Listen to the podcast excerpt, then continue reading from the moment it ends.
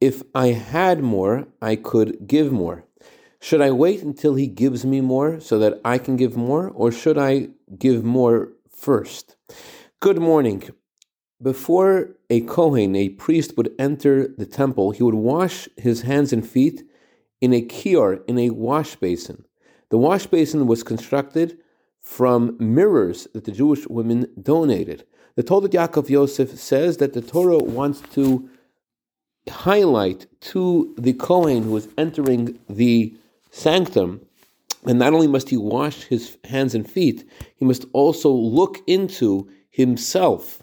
And only after looking into himself and what he is doing can he possibly approach the one above. On that note, I want to share with you a letter that the Rebbe wrote to someone who had the question, who should go first? I'm going to paraphrase from the Yiddish.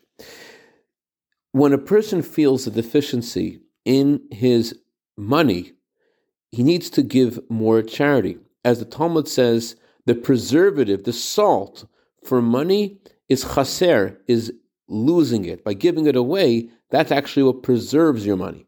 And this helps to increase your income. As Hashem promised in the Torah, give 10% in order to become wealthy. It's not always correct to ask Hashem that He should add to your income and then try to see if you're able to overcome the challenge Hashem has now presented you with with the new income and see if He'll give more charity.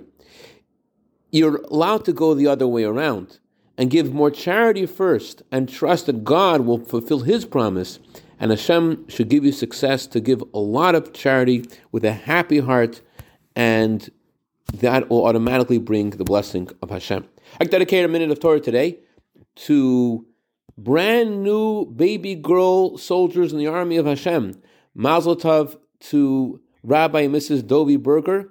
Rabbi Mazel tov to Rabbi and Mrs. Elyo Wilner for your new soldiers in the army of Hashem.